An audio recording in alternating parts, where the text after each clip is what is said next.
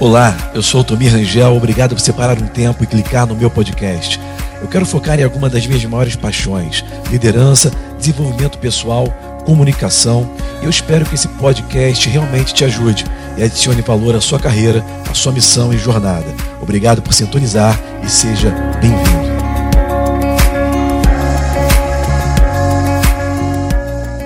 Muito bom estar com vocês mais um domingo ao vivo online. Eu sei que essa palavra, esse culto e essa reunião vai ficar aqui durante a vida toda na internet, né? Mas você que está assistindo online tem o privilégio de estar recebendo ao vivo e a cores a unção que vai ser liberada sobre a sua vida. Eu quero é, abençoar a vida das mães hoje. Hoje é um dia especial, né? E por mais que nós estejamos passando por um momento atípico na história, eu acho que nunca Nunca antes na história nós passamos por um momento como esse, onde até mesmo no dia das mães tudo está fechado, né? É uma coisa diferente, né, gente? É uma coisa que a gente nunca experimentou antes. Tem mães que estão até sozinhas agora, literalmente em casa, né? Sem poder ver os seus próprios filhos. Eu quero abençoar a sua vida. A mãe muitas vezes é a pessoa responsável pela casa. Muitas vezes tem mãe aí que está sem o marido. Tem mãe aí que é responsável pela casa. Tem mãe, às vezes, que tem o marido, mas que têm até que cuidar do marido e dos filhos, não é verdade? São mães que são colunas de sustentação, colunas emocionais, colunas é, que vão fazer a ligação entre toda a família. Por isso eu quero pedir a Deus uma bênção especial. Se você está com a sua mãe aí na sua casa, se os filhos estão juntos, o marido está junto com a sua esposa, eu vou pedir para você estender a sua mão, botar a sua mão em cima da sua mãe, da sua mulher, ok? Se você está com a sua mãe perto de você, se, se você está sozinho em casa hoje, é, sinta-se abraçado agora. Eu vou estender minha mão sobre você agora. Você que é a mãe, está sozinho em casa, é, feche teus olhos, abaixe tua cabeça e deixa eu te abençoar. Pai, eu quero abençoar agora as mães de todo o Brasil que está agora me assistindo pelo, pela internet, pela qualquer mídia que ela está sendo alcançada agora, seja pelo YouTube, seja pela, pela mídia que ela está ouvindo essa mensagem mensagem agora. Oh, Pai, em nome de Jesus, eu quero que o Senhor venha com uma, com uma unção dobrada sobre a vida dela. Que o shalom de Deus, aquilo que está faltando, seja completado. Que a paz que, é, que vem do alto, a paz que Jesus veio nos dar, esteja agora repousando sobre os seus sentimentos, sobre a sua cabeça, sobre a sua mente trazendo estabilidade para sua para todo o seu organismo, para todos os seus hormônios, para todo o seu corpo físico e emoções. Senhor, venha reinar sobre essa mulher, que é mãe, que tem responsabilidades, o pai que talvez esteja com os seus sentimentos à flor da pele, vem agora sobre ela com um bálsamo novo, com uma unção fresca do alto. Ó Deus, venha trazer para ela uma visão que ela nunca teve. Venha trazer para ela um conforto nessa hora. Venha trazer para ela um presente que nenhum homem pode dar. Venha abraçá-la onde ela está. Que o teu bálsamo repouse sobre ela agora. E eu te peço em nome do teu filho, o nosso rei, Jesus Cristo. Ó oh, Pai, em nome de Jesus. Espírito de Deus, eu te agradeço. Em nome de Jesus. Amém. Sinta-se abraçada, você que é mãe em todo o Brasil. Eu sei que Deus está do teu lado, está te abraçando. Sinta-se, é, saiba que você e Ele são maioria. Saiba que você não está sozinha. Amém? Eu sei que tem mães aí que estão sendo amadas pelos seus filhos, recebendo presente, e tem outras que estão sozinhas, literalmente sozinhas, é, fisicamente, mas você também não está sozinha. Deus está contigo. E eu sei que você já sabia disso antes, mas agora tem uma unção sendo derramada sobre a sua cabeça. E você vai receber uma paz que você não estava sentindo antes. E você vai perceber isso nos próximos minutos, e nas próximas horas, e nos próximos dias. Portas vão se abrir ao seu favor. Mãe, entenda, Deus está trabalhando a seu favor. E tendo dito isso, vamos passar para alguma mensagem aqui agora, que não é só para as mães, mas é para todos nós. Porque nós temos hoje a Santa Ceia, e se você é, ainda não sabia disso, você tem tempo aí na sua casa de preparar um pão, um suco de uva, é, um cálice, para nós juntos, no final dessa reunião, fazermos juntos uma Santa Ceia e criarmos aqui uma muralha de proteção através dessa aliança, desse mandamento, desse ponto de contato que nós vamos fazer já já. Então se prepara aí, você que não se preparou ainda, eu sei que o pessoal da nossa igreja já foi avisado e todo mundo já está preparado, ok? Deixa eu trazer alguns princípios. O que são princípios? Princípios literalmente significa primeiras leis. O reino de Deus é feito de leis. Qualquer reino, qualquer governo, ele é estabelecido por leis. Né? Qualquer sistema de governo possui leis, certo? O governo que não possui leis não é um governo, é uma bagunça, é uma desordem, né? Para haver ordem tem que haver leis. E esses princípios que eu vou trazer para você hoje aqui são princípios do governo de Deus. E literalmente eu quero trazer alguns pontos iniciais para, é, para que nós possamos raciocinar, prestar um culto racional, raciocinar em linha com aquilo que Jesus veio fazer, com o que os apóstolos escreveram das epístolas para a igreja, ok? Ponto número um: o homem ele foi feito para administrar sobre um governo. Esse é o ponto número um que nós temos que entender. Você, talvez como cristão, você pensa assim: ah, eu nasci para adorar a Deus. Não, você não nasceu para adorar a Deus. Você nasceu para administrar dentro do governo de Deus. Quando você começa a estudar um pouco mais, e eu já ensinei isso aqui, você vai entender que a palavra adoração em hebraico, ela literalmente significa trabalho. Quando você trabalha e faz um bom trabalho em qualquer momento, em qualquer área de atuação, você está literalmente adorando a Deus através do seu trabalho. Então entenda, tem uma visão mais ampla sobre adoração. Adoração não é somente cantar e dançar. Adoração é trabalho. Adoração é você prestar um bom trabalho. Adoração é você fazer um trabalho de excelência. Até mesmo um cara que é um bombeiro hidráulico, se ele está trabalhando ali, fazendo um trabalho de excelência e faz um trabalho bonito, ele está prestando uma adoração a Deus, ok? Quando a pessoa está desempenhando qualquer função e não rouba e não pratica atos ilícitos e não, e não está enganando, ela está então adorando a Deus, ok? Então, perceba que o homem, ele foi criado para administrar. Todos nós fomos criados para gestão. Perceba que hoje nós temos uma palavra que é muito comum entre nós, chamado estresse. E quando que o estresse nasce na vida do homem? O estresse ele nasce na vida de qualquer ser humano quando você perde o controle de qualquer situação. Um pai ele fica estressado quando os filhos desobedecem. É, uma mãe também, né? É, é um, um, um, você está no seu trabalho lá, você perdeu o controle da situação, você fica estressado, certo? Qualquer momento da sua vida, você está dirigindo o carro, perdeu o controle do carro, estressa aonde você perde, perde, o controle, você estressa. Por quê? Porque o ser humano foi desenhado por Deus para ter o controle, para administrar, para gerir o mundo, para gerir um governo, para gerir as coisas nessa terra. O ser humano não foi desenhado para perder o controle, ele foi desenhado para ter o controle, para ter o poder de um governo sobre essa terra. Isso está escrito no livro dos começos, no capítulo 1, no versículo 26, ok? E até o 28 nós vemos isso bem claramente. É um mandamento. Deus criou o homem para administrar. Ponto número 2. Quando o homem caiu, ou quando o homem pecou, quando o homem ele se desconectou da fonte, se desconectou de Abba, quando ele pecou e desobedeceu a Deus, ele não perdeu uma religião, ele perdeu o reino. Então, esse ponto número dois é muito importante nós entendermos. Ok? Por quê? Porque tem muitas pessoas pensando que elas precisam de uma religião para ter paz. Elas precisam de uma religião para encontrar a Deus. Elas precisam de uma religião para achar o que está faltando. Você não precisa de uma religião.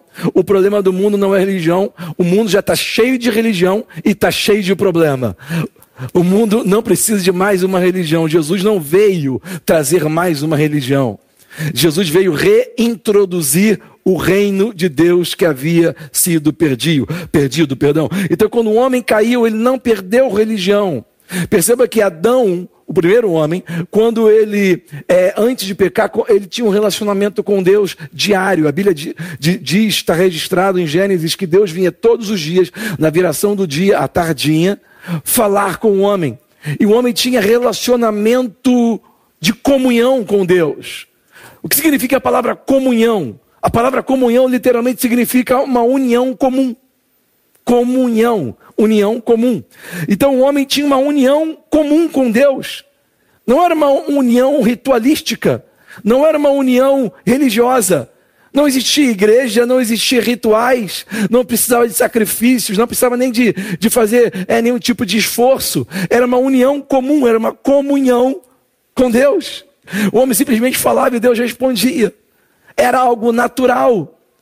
O homem governava a terra, Deus governava os céus e todo o universo, tudo que ele criou no mundo espiritual. E deixa eu te falar uma coisa: o mundo espiritual não é algo religioso. A palavra espiritual não tem nada a ver com religiosidade. A palavra espiritual simplesmente significa algo que você não consegue medir no laboratório, algo que não é feito fisicamente com essa materialidade é, física que nós conhecemos, ok? Mas mesmo as coisas espirituais eram comuns ao homem. Porque Deus é espírito e ele era comum ao homem. A primeira coisa que o homem viu quando ele abriu os olhos, quando foi criado, foi Deus, a face de Deus. Ah, mas Altomir, você está se equivocando. Uma mulher chegou para mim uma vez, uma profeta, e falou comigo isso muitos anos atrás. Você está se equivocando na sua, na sua teologia, porque o homem, ninguém pode olhar para Deus e viver. E eu falei para ela assim, irmã, você se esqueceu que naquela época a morte existia, mas a morte estava morta, ela não tinha vida. a morte, ela nasceu no dia que o homem pecou. A morte recebeu vida no dia que o homem pecou. Essa é uma outra pregação, ok? Outro dia eu vou, vou pregar para vocês algo que eu já preguei no passado aqui: a morte, a vida e a morte da morte. a morte nasceu no dia que o primeiro Adão deu vida para ela e ela morreu no dia que o segundo Adão matou ela na cruz, amém? Vamos lá. É. Então, esse foi o segundo ponto. Quando o homem caiu, ele não perdeu uma religião, ele perdeu um reino. Terceiro ponto, o propósito da redenção. Ok? Qual foi o propósito da redenção do trabalho de Jesus? Nós sabemos que Jesus ele veio para a terra para nos remir. A palavra remir, que vem da redenção, literalmente significa trazer de volta o direito que você perdeu. Quando você tem uma dívida e você perde aquele bem que você deve, e eu venho e venho remir a sua dívida, eu pago o que você deve e trago e te dou de volta aquele bem. Então, redenção significa literalmente você receber de volta aquele direito que você tinha, ok? E que você não conseguiu mais pagar. Então, qual foi o objetivo da redenção? O objetivo da redenção que Jesus veio fazer foi reintroduzir a reintrodução do governo. Então, Jesus pagou a dívida não para você ir para o céu. Jesus não morreu por você para você ir para o céu. Jesus morreu por você para te dar de volta o governo, a gestão, a autoridade, a administração sobre essa terra. E quando eu falo sobre essa terra, eu não estou falando simplesmente do planeta, eu estou falando da sua vida. Eu estou falando das coisas concernente ao seu cosmos. E a palavra cosmos em grego literalmente significa o seu próprio mundo, ok? O mundo de cada homem. Quando Jesus falou ide por, por todo mundo, aquela palavra em grego, em Marcos capítulo 16, literalmente significa o mundo de cada homem, cosmos, ide ao cosmos, o mundo de cada homem. Nós sabemos que dentro do planeta existem vários mundos: o mundo da administração, o mundo dos médicos. Se você for na praia, o mundo dos surfistas, o mundo dos skatistas, o mundo, é, sei lá, até o mundo dos, dos maconheiros, lá, entra no mundo dos políticos. Existe o um mundo de cada um e cada um tem as suas linguagens diferentes. Entra no mundo de cada homem, entra no cosmos e anunciai o evangelho a toda criatura. Aquele que crê está salvo. Quem não crê já está condenado. É. Foi o que o mestre falou. Então, esse é o ponto número 3. O propósito da redenção não era te levar para o céu. O homem não perdeu o céu quando ele caiu, porque o homem não estava no céu, ele estava na terra. O homem, ele perdeu o reino, o governo dele na terra. Jesus veio remir, veio trazer de volta o seu direito, veio trazer de volta o seu o reino, o governo para você aqui nessa terra. Foi por isso que em Mateus, capítulo 4, versículo 17, nós vemos claramente a primeira e única pregação de Jesus, quando ele começou a anunciar, quando ele começou a pregar publicamente andando, né, pelas cidades aonde ele passou, quando ele saiu daquele deserto depois de 40 dias e, e, e foi é, ungido, né, pelo seu pelo seu primo João Batista naquele, naquela, naquele batismo nas águas, Jesus ele começou a pregar assim: arrependei-vos. E a palavra usada ali em grego é metanoia. Né, meta de transformação, noia de mente, né, é, mude a sua maneira de pensar, porque o reino chegou, o governo está de volta, o governo de Deus para os homens voltou. Aquilo que o primeiro Adão perdeu, eu estou trazendo para vocês de volta. Então se arrependa, comece a mudar a sua maneira de pensar, porque agora o governo voltou. E você tem, muito, tem muitos governos. Quando Jesus veio na terra, tinha o Império Romano, ok? E já tinham vários governos. Na própria Judéia tinha o seu próprio governo ali, que estava debaixo do Império Romano. Tinha um, tinha um reizinho ali chamado Herodes, ok? Que ficava debaixo do, de César. E tinha todos aqueles governos estabelecidos. Então inevitavelmente haveria um confronto. Hoje nós temos aquilo que nós chamamos de democracia, de, de comunismo, disso, daquilo, vários governos, vários sistemas, mas existe um reino que Jesus trouxe de volta. Existe um reino que está à nossa disposição, onde há estabilidade, onde há autoridade, e inevitavelmente haverão conflitos. Haverão conflitos na sua mente, haverão conflitos na mente do pai e da mãe e nos filhos, ok? Por isso que nós temos que cada vez mais entender para nos apropriar do que nós temos é, dado por Jesus para aquilo que ele veio fazer por nós. Então, esse é ponto número 3. Ponto número 4. A vontade de Deus, ela, ela, ela será completada quando o seu reino for restabelecido. Sabe aquela vontade de Deus que você sempre fala como porque você que é cristão, você que é um crente, você fala, ah, eu quero a vontade de Deus que é boa, perfeita e agradável. Eu quero a vontade de Deus. A vontade de Deus é boa, perfeita e agradável. Essa vontade de Deus, ela só será completada, ela só será plena quando o reino for restabelecido. Quando o reino de Deus, ou seja, o governo dele, começar a invadir todas as áreas da sua vida. Governo, ele se mete em todas as áreas da vida. Religião não, religião só se mete quando você vai à igreja, em coisas ritualísticas. Reino, ele entra em todas as áreas da vida. Por exemplo, o governo do Brasil, ele, ele, você vai ter que prestar conta de tudo que você compra, tudo que você vende, tem que declarar imposto de renda, você tem que pagar imposto de tudo. Tudo que você está comprando no Brasil tem imposto incluído, imposto sobre imposto, ok? Tudo, até, até as, as aplicações financeiras que você faz, você paga imposto, ok? Então, o governo se mete em tudo, até nas contas de luz luz, conta de água que você paga, tem imposto, você está pagando o governo tudo. O governo no Brasil ele se mete em tudo da sua vida. Deus também quer se meter em tudo na sua vida. O governo de Deus ele tem que estar tá em tudo. Em tudo que você fizer, você tem que saber como o governo ele é, é, ele opera, qual é, como a dinâmica de Deus opera. Deus, a vontade dele só será plena na sua vida quando o governo for restabelecido em todas as áreas da sua vida a maneira que você opera o seu dinheiro, na maneira que você opera nos seus relacionamentos, na maneira que, como você opera o seu relacionamento com marido e mulher, com filhos, é, é, relacionamentos interpessoais. Quando o governo de Deus for restabelecido em todas as áreas de sua vida, a vontade agradável, boa e perfeita de Deus come, começará a ser vista. Por isso que o apóstolo Paulo disse: transformai-vos pela sua renovação mental. Não se conforme com essa maneira de viver. Ponto número 5. E esse é o último ponto. Aí depois eu começo a pregar. Mas vai ser rapidinho, em três, quatro horas a gente termina essa. Estou brincando, estou terminando, vamos lá. Ponto número cinco. O objetivo de, de Jesus foi restaurar o homem ao reino. Então entenda, Jesus ele não veio simplesmente trazer de volta o reino para o homem. Ele também veio trazer o homem para o reino. São dois trabalhos. Por quê? E eu vou passar bem rápido sobre isso. Porque a verdade, gente, é o seguinte: tem muitos cristãos aí que já receberam a coroa na cabeça, porque Jesus te fez rei, Jesus te fez sacerdote. Isso é um trabalho que Jesus fez, ok? E você só recebe pela graça através da sua fé. A graça de Deus te coroou, ok? Você tem o DNA de rei hoje na sua cabeça. Mas entenda: você ter uma coroa na sua cabeça não faz você pensar como um rei. O trabalho de Jesus não foi simplesmente trazer o reino de volta. Existe um trabalho hoje através do Espírito Santo de Jesus, que é fazer você entrar de volta no reino.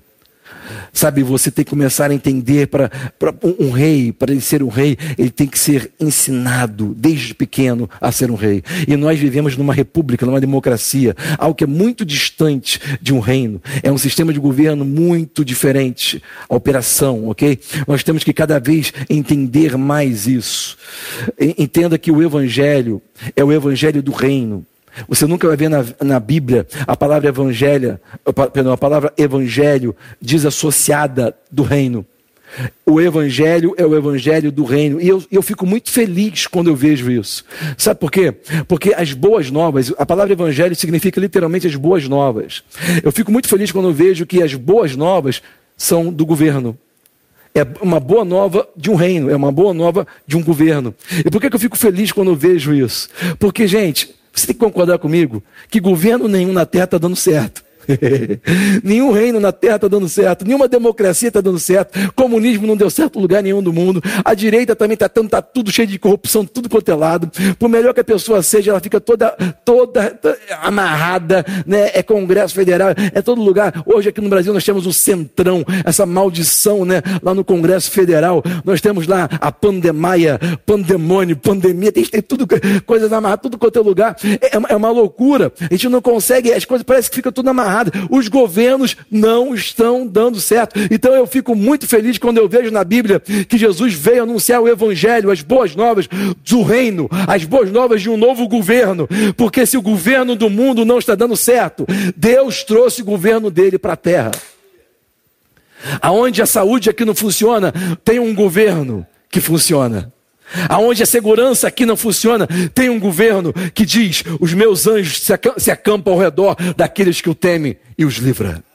Existe um governo que você não está vendo, que está funcionando ao seu redor. Por isso você precisa cada vez mais entender acerca disso. E eu quero ler um versículo para você aqui. Está lá em Lucas capítulo 12, versículo 32. Lucas 12, 32.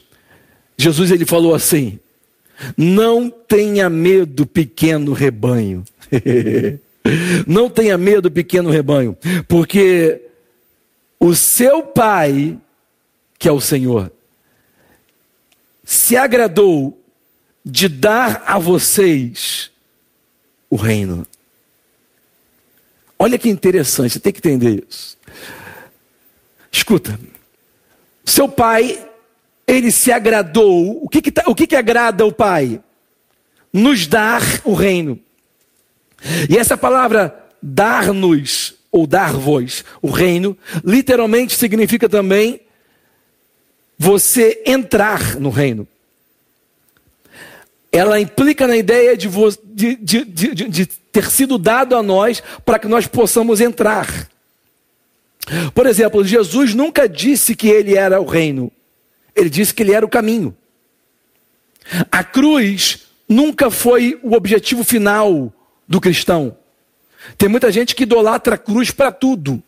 O cristão ele ele fez do símbolo da cruz como se fosse o nosso objetivo final de vida. A gente pendura a cruz no ouvido, no brinco, na, na, no colar, faz tatuagem, a gente bota a cruz como, como marca. Mas perceba, a cruz não é o nosso objetivo final. A cruz não é nem o nosso, nem o nosso propósito. Foi o propósito de Jesus para cumprir um plano. Não é o nosso. A cruz simplesmente é um, é uma, é um símbolo de uma porta. A cruz é uma porta. E o que significa porta? O que, que representa uma porta para nós? A porta, quando você vê uma porta, ela literalmente representa é, uma, um símbolo de uma entrada para um outro lugar. A porta, ela literalmente representa um símbolo de uma entrada para um novo lugar. Você está numa sala, você vê uma porta, sabe que aquilo vai dar em outro lugar. Acesso para um novo ambiente. Concorda comigo? A cruz, literalmente, é uma porta que te dá acesso para um novo ambiente. A cruz é a porta na terra que te dá acesso para você entrar no reino de Deus. A cruz é a porta que te dá acesso para você entrar em um novo ambiente, numa nova atmosfera, numa nova realidade. simplesmente para isso. Só que tem muito cristão que para na cruz. A maioria dos cristãos, eles param na cruz. E eles falam, eu, o meu evangelho é o evangelho da cruz. Ele para na cruz, começa a idolatrar a cruz. É como se pessoas parassem na porta. Lucas 12, 32 diz que o Pai, pequeno rebanho, nos, ele se agrada quando você entra no reino. Ele te deu o reino, ele se agrada quando você entra nele. Ele não quer que você pare na porta. Ele não quer que você pare na cruz. A cruz foi usada para que você tivesse uma porta para entrar numa nova realidade. Ele não quer que você pare na cruz. Não pare mais na cruz. Não fique mais falando da cruz. Entra para o reino. Jesus veio para reintroduzir o reino. Jesus veio como um rei. Os reis magos, aqueles magos, eles foram procurar uma criança porque eles estavam procurando um rei que iria nascer em Israel. Jesus ele veio reintroduzir o reino. Ele falou assim: não busque coisas. Antes de tudo, em primeiro lugar, busque o reino. Buscar não significa somente ir à igreja. Buscar é estudar, é meditar, é pesquisar, é se esforçar para entender, mudar a cabeça e entender. Tanta gente busca tanta coisa. Busque em primeiro lugar entender essa nova realidade. A cruz é a porta, Jesus é o caminho, a cruz é a porta, Jesus é a vida que te leva até ali, Jesus é a verdade que te leva até a, até a porta que é a cruz. Entra pela cruz, entenda que aquele sacrifício na cruz é uma porta que te leva para uma nova realidade. Entra nessa realidade. O Pai se agradou te dar o reino. Pequeno rebanho, não tenha medo. O Pai quer que você entre. Essa palavra entrar no reino em grego, ela literalmente significa se apropriar ou explorar. O Pai se agrada quando você se apropria e quando você explora o reino. Tem muita gente trabalhando na igreja, trabalhando na igreja, trabalhando na igreja, e nunca se apropriou dos benefícios do reino. Tem muita gente que crê em Deus, crê em Deus, crê na mente superior, crê na, no, no, na mente, que, é, é, crê na, na, na, na fonte, crê na, no poder superior, mas nunca se apropriou, nunca entendeu, nunca explorou o reino. Deixa eu te mostrar uma parábola, a gente vai terminar, ok? E nós vamos passar para a ceia. Tem uma parábola muito conhecida, eu vou lendo e vou explicando bem rapidinho, porque ela é tão conhecida e tem muitos cristãos que conhecem, e tem muitas pessoas que são até ateu que já ouviu falar sobre isso. Que é uma parábola a respeito do filho pródigo, que para mim, na verdade, essa parábola tinha que ter tinha um outro título, deveria ser chamado a parábola dos dois filhos, né? Porque aqui nós estamos vendo o exemplo de dois filhos e um pai que tinham o seu reino, né? Um pai muito rico que tinha o seu reino. E nós vemos exemplos de dois tipos de filhos aqui. Aí a Bíblia diz assim, no capítulo 15 de Lucas, versículo 11, eu só vou lendo bem rapidamente e vou explicando. Olha só, diz assim: Jesus falando, e disse: Um certo homem tinha dois filhos, e o mais moço deles disse ao pai: Pai, me dá a parte da fazenda que me pertence. E ele repartiu entre eles a fazenda. Ou seja, o filho mais moço, ele quis antecipar a herança. O pai não estava morrendo, ele queria herança. Percebe que aquele filho não gostava muito do pai. Ele estava interessado no que o pai podia dar. Não tem problema nenhum. O pai repartiu herança. É, eu quero só que você entenda que nesse momento aquele filho ele declarou independência. Independência. Perceba esse detalhe. Versículo 13 diz assim: E poucos dias depois, o filho mais novo juntou tudo, partiu para uma terra longínqua e ali desperdiçou a sua fazenda, vivendo dissolutamente. E havendo gastado tudo, houve grande. É, houve naquela terra uma grande fome, crise. E começou a padecer necessidade. Duas coisas nós vemos aqui. Primeira coisa, aquele filho pegou a parte dele, mas ele não saiu imediatamente. Poucos dias depois, a Bíblia diz, ele saiu. Ou seja, tem muita gente que quer independência de Deus, pede independência de Deus, fica ali ainda na presença de Deus, mas inevitavelmente depois ela vai sair. O fato da pessoa às vezes estar na igreja não significa nada para mim. Às vezes a pessoa está ali, mas ela está querendo sair. Duas outra coisa que a gente vê aqui, ela quando pediu independência, entenda, entenda isso, independência ela vai trazer junto com ela limitações. Limitação é inerente à independência. Sempre quando você é independente, você tem aquilo que você tem. Tudo o que você tem é o que você tem. Você não tem outra fonte mais, porque agora você é independente. Quando você está com seu pai e sua mãe, você tem uma fonte ainda. Mas quando você está sozinho, você, tudo que você tem é o que você tem. Independência soa como algo bom, mas não é. Quando, quando aquele filho pediu independência do pai, ele pediu independência da própria fonte da vida dele. E ele pegou a parte dele e tudo que ele tinha era aquilo. Quando gastou, acabou. E ele foi para uma terra longínqua. E depois de um tempo, aquela terra houve crise. Entenda que a Bíblia deixa claro que lá na terra do pai não há crise. Mas nessa outra terra por onde ele foi, existe crise. Aqui a gente consegue ver claramente diferentes reinos. O reino do pai, que é o exemplo do reino espiritual de Deus, nunca haverá crise. No reino que nós vivemos, que é longínquo, que é longe, que é distante do reino do pai, existe fome, existe crise. Tá ligado? Vamos lá, continua aqui bem rapidinho. Versículo 15. E foi e chegou-se a um dos cidadãos daquela terra, a qual, a qual mandou para ele os seus campos apacentar os porcos. E ele desejava encher o seu estômago com aquelas bolotas de porcos que, que os porcos comiam. E ninguém lhe dava nada. Só um ponto para a gente ver nesses dois versículos aqui. Quando você começa a conviver com um porco, você acaba querendo comer o que ele come. Só, só um ponto para você aqui. Quando você começa a conviver com porco, você acaba querendo comer. O que o porco come parece ser bom. Antes, se você estivesse na casa do pai, você teria uma outra visão do que é bom. Mas quando você convive com o porco, você acaba gostando de comer aquilo que o porco come. O que, que eu estou falando?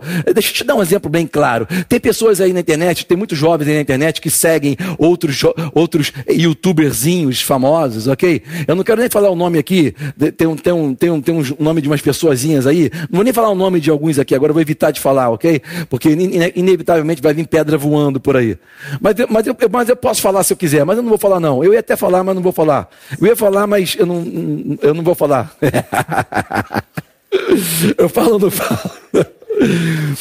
Tem, tem uns carinhas aí que está contaminando a cabeça de muito jovem. Tem um tal de Nelipe Feto, e, e, ele tá, e ele contamina muitos jovens adolescentes, ok? Tem outros igual a ele por aí que está contaminando muitos adolescentes. Só contamina jovenzinho, porque o cara que tem cabeça formada nunca vai atrás de, de uma pessoa daquele, daquele, daquele nível intelectual, né? Mas o jovenzinho ele vai contaminando. E perceba que ele só joga bolota de porco e os jovenzinhos estão comendo aquelas bolotas. Porque quando você convive com porco, você acaba gostando de comer o que o porco come.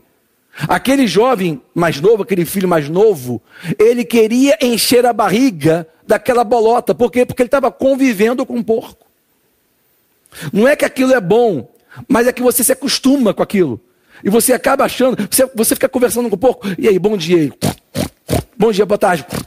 E você acha que aquilo é bom. É, você, o que você está achando da política? Você acha que aquilo é certo? Não, aquilo é linguagem de porco, aquilo é comida de porco, sai fora disso. Vamos continuar aqui bem rapidinho.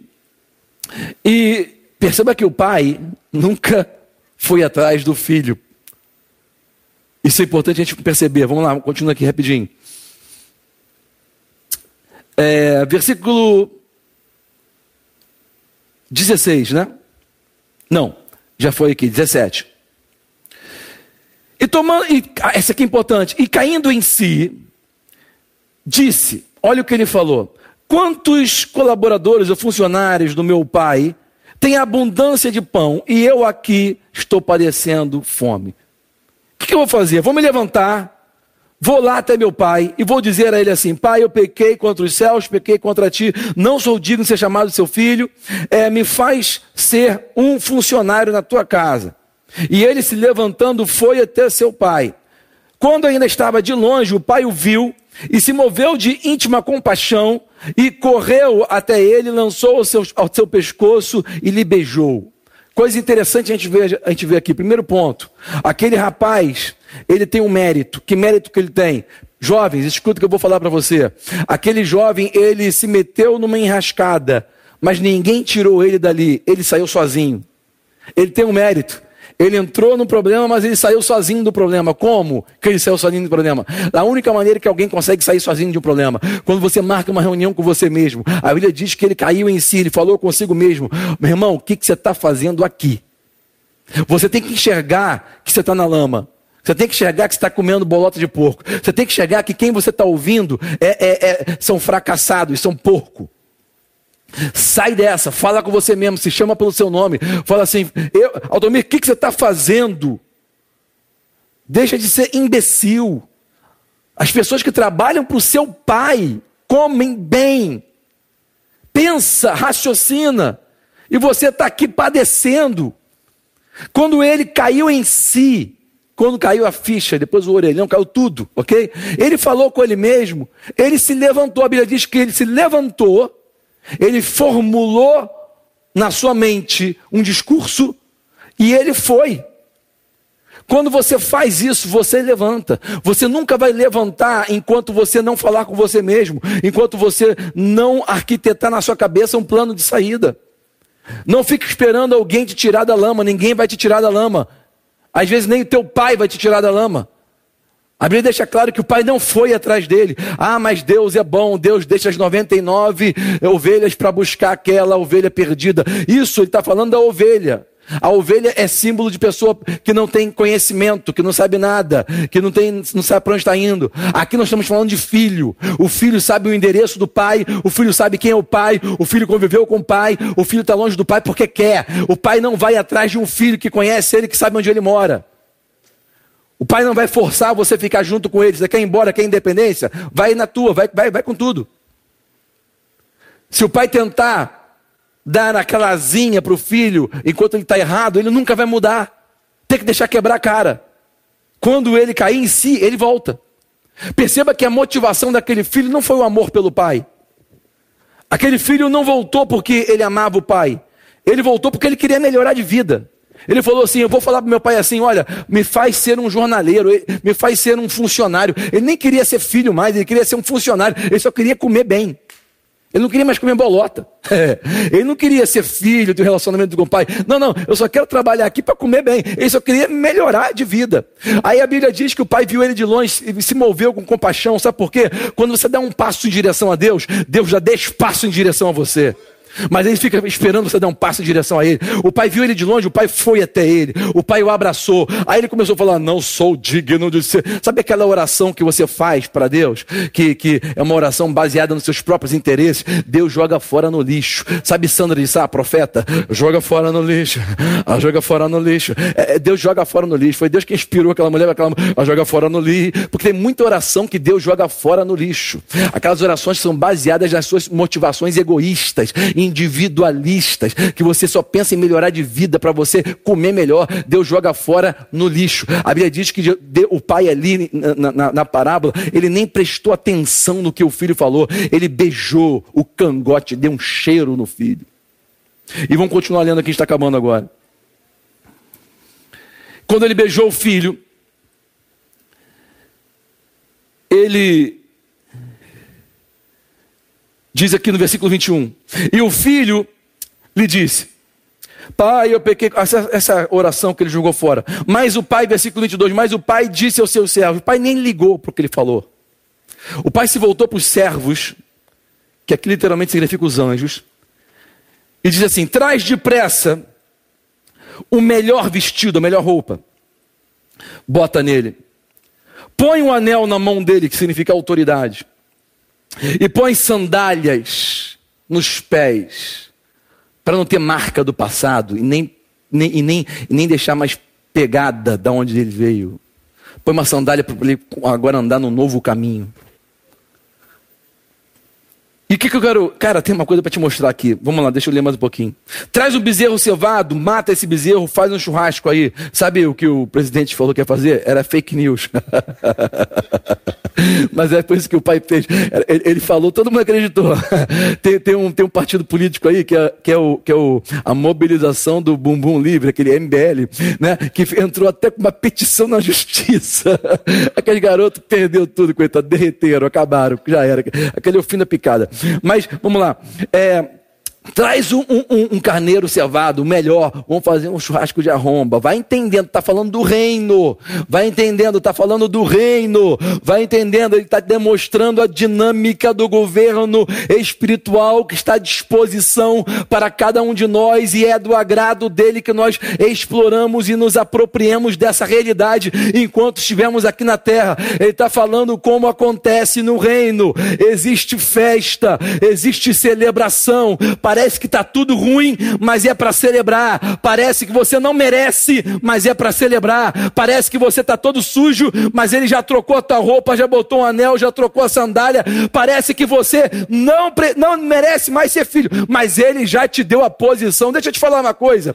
Deixa eu te falar uma coisa sobre aceitação no reino de Deus. Uma aceitação de Deus na sua vida. As pessoas confundem muito amor e aceitação. As pessoas pensam que o amor de Deus. Eu me lembro que quando eu era da igreja, lá no centro centro evangelístico da igreja que meu avô fundou lá em Niterói, que era a maior igreja de Niterói, ele, ele, ele me ensinou, a sempre fazíamos aquela oração no final, e quando a gente orava para as pessoas receberem Jesus como Senhor, sempre cantava aquela música, né, Marquinhos? Aquela música assim, eu venho como estou, porque na cruz Jesus morreu. E essa música é muito linda, me deixava até triste, eu ficava até chorando. Sabe, é, é, é, tem sentido, eu, eu até eu acho que tem sentido. Você vir como você está. Aquele filho, ele veio cheio de lama, estava comendo bolota de porco muito tempo, né? Ele estava cheio de, sei lá, todo marcado.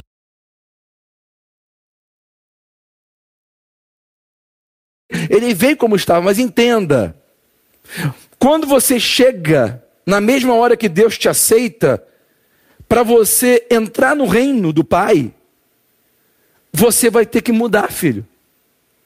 Você não entra no reino com aquela roupa.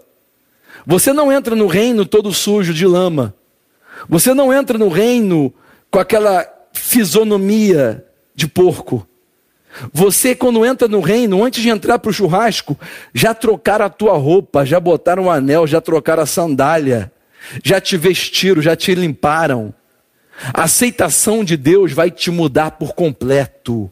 Não vem com essa historinha, esse papo furado, essa conversa para boi dormir, dizendo que Deus te aceita como você é e vai continuar vivendo da mesma maneira. Não, isso, é, isso aí é conversa para boi dormir. Isso é conversa de, de, de, de, de, de pessoa que não entende nada da realidade do, da dinâmica no reino, no governo de Deus. Quando o pai beijou ele, ele pegou ele da maneira que ele está, mas na mesma hora trocou tudo. Porque quando Deus te aceita, ele te dá o DNA dele. Quando ele te aceita, ele troca a tua roupa, ele te dá uma autoridade, ele te bota uma sandália, ele vai trocar até, até o seu jeito, ele vai, ele vai, vai trocar tudo em você.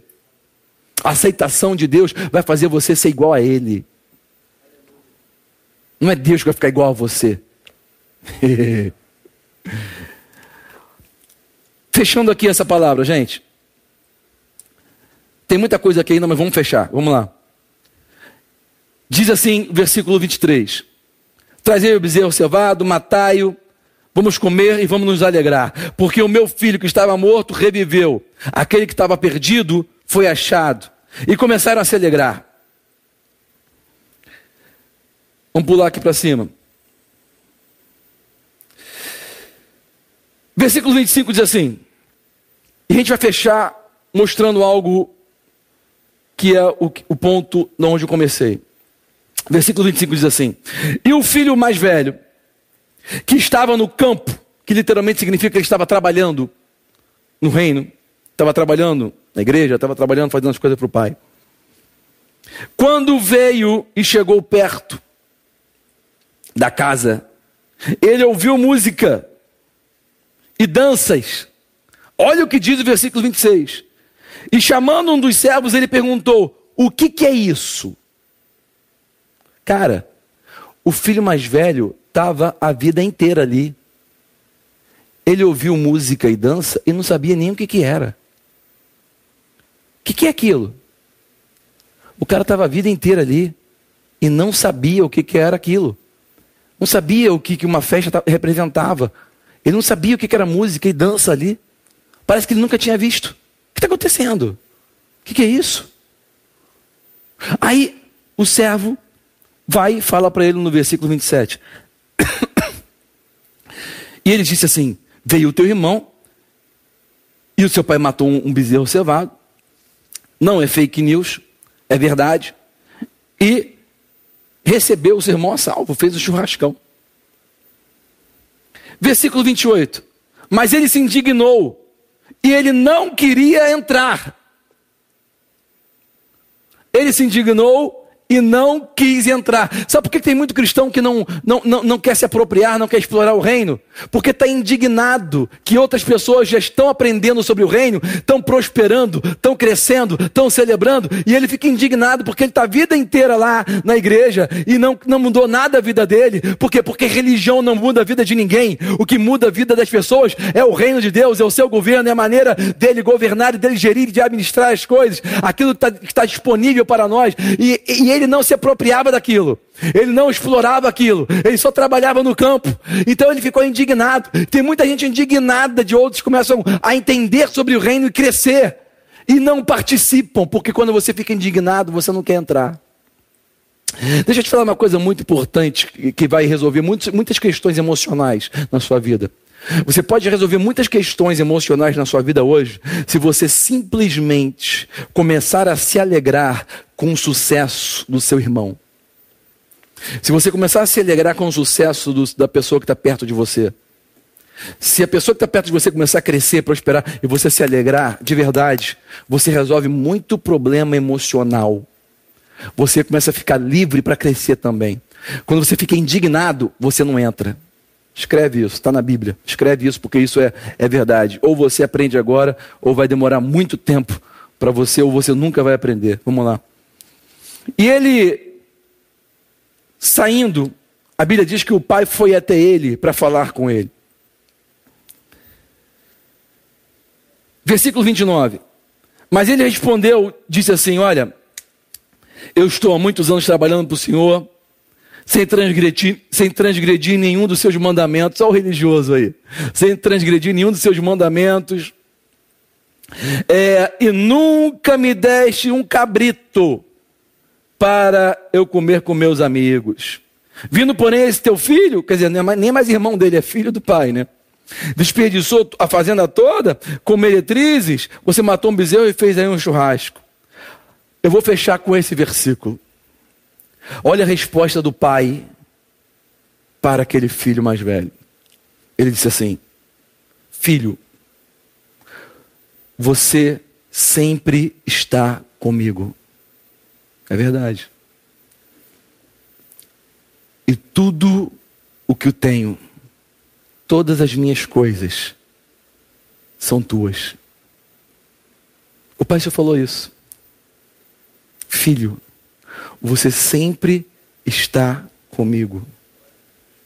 E tudo que eu tenho é seu. Não precisa falar mais nada. Por que, que ele nunca teve nenhum cabrito, nunca teve nenhum churrasco?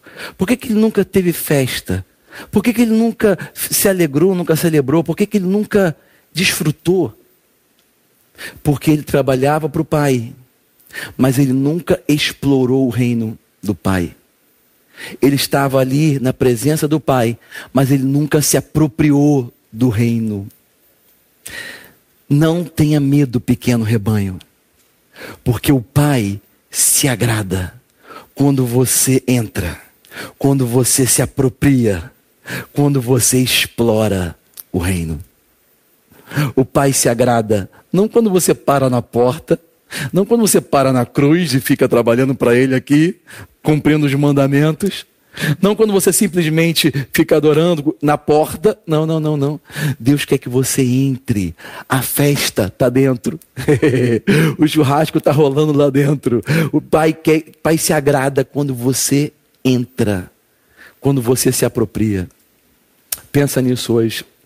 Não fique apenas na mesmice Deus não, Jesus não veio trazer uma religião. O mundo já tinha muitas religiões. Religiões não estão resolvendo problemas de, ninguém. Religiões são a causa das maiores guerras no mundo. Jesus veio trazer um governo. Jesus veio como um rei. Jesus é uma figura política, não uma figura religiosa. Nós somos figuras políticas nesse mundo. Nós somos embaixadores de um reino. Se aproprie e comece a conhecer cada vez mais desse reino.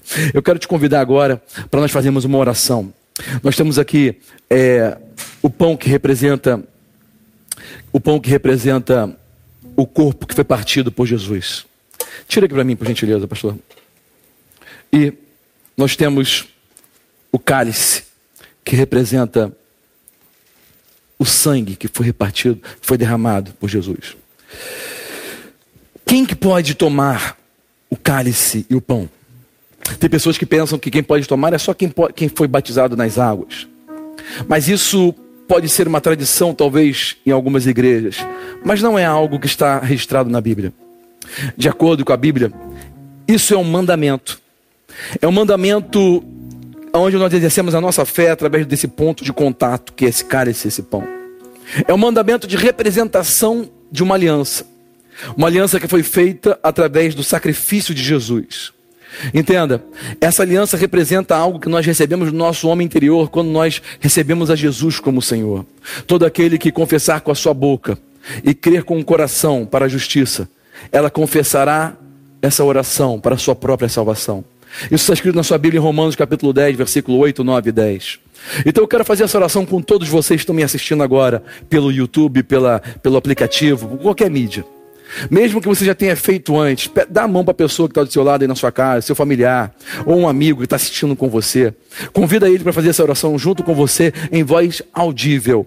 Não fala para dentro, fala para fora, ok? Fecha teu olho para não distrair e vamos todos repetir essa oração junto. Eu vou falar, você repete. Diz assim: Pai Celestial, eu confesso Jesus como único Senhor e Salvador da minha vida escreve o meu nome no livro da vida. Faz de mim uma nova criação. Perdoa os meus pecados. Purifica-me com o teu sangue. Eu desfaço todo todo trato que eu fiz com o inimigo da minha alma e eu recebo o selo e a paz do Espírito de Deus no meu coração Amém. Se você fez essa oração pela primeira vez, ou se você já fez outras vezes, não importa. O importante é que esse é o primeiro passo que você dá para dentro do reino. Da aliança através de Jesus, o Filho de Deus, onde você recebe o mesmo DNA pelo sacrifício que ele fez por você. Então eu quero te convidar, você na sua casa, para você pegar o cálice, pegar o pão, você que já está preparado aí, ok? Distribui aí para os seus familiares um pedaço de pão e o cálice, e vamos juntos celebrar, vamos juntos participar. Está escrito, ele, naquele dia que ele foi traído, ele pegou o pão e disse: Tomai e comei, este é meu corpo que foi partido por vós. Faze isso todas as vezes que comerdes em memória de mim. Semelhantemente, também ele pegou o cálice. E ele tendo dado graças disso, esse cálice é a representação do meu sangue que foi derramado por vocês. É representação de uma nova aliança. Fazei isso todas as vezes que beberdes em memória de mim. Então pode participar aí na sua casa. Coma do pão e, com, e beba do cálice em nome de Jesus.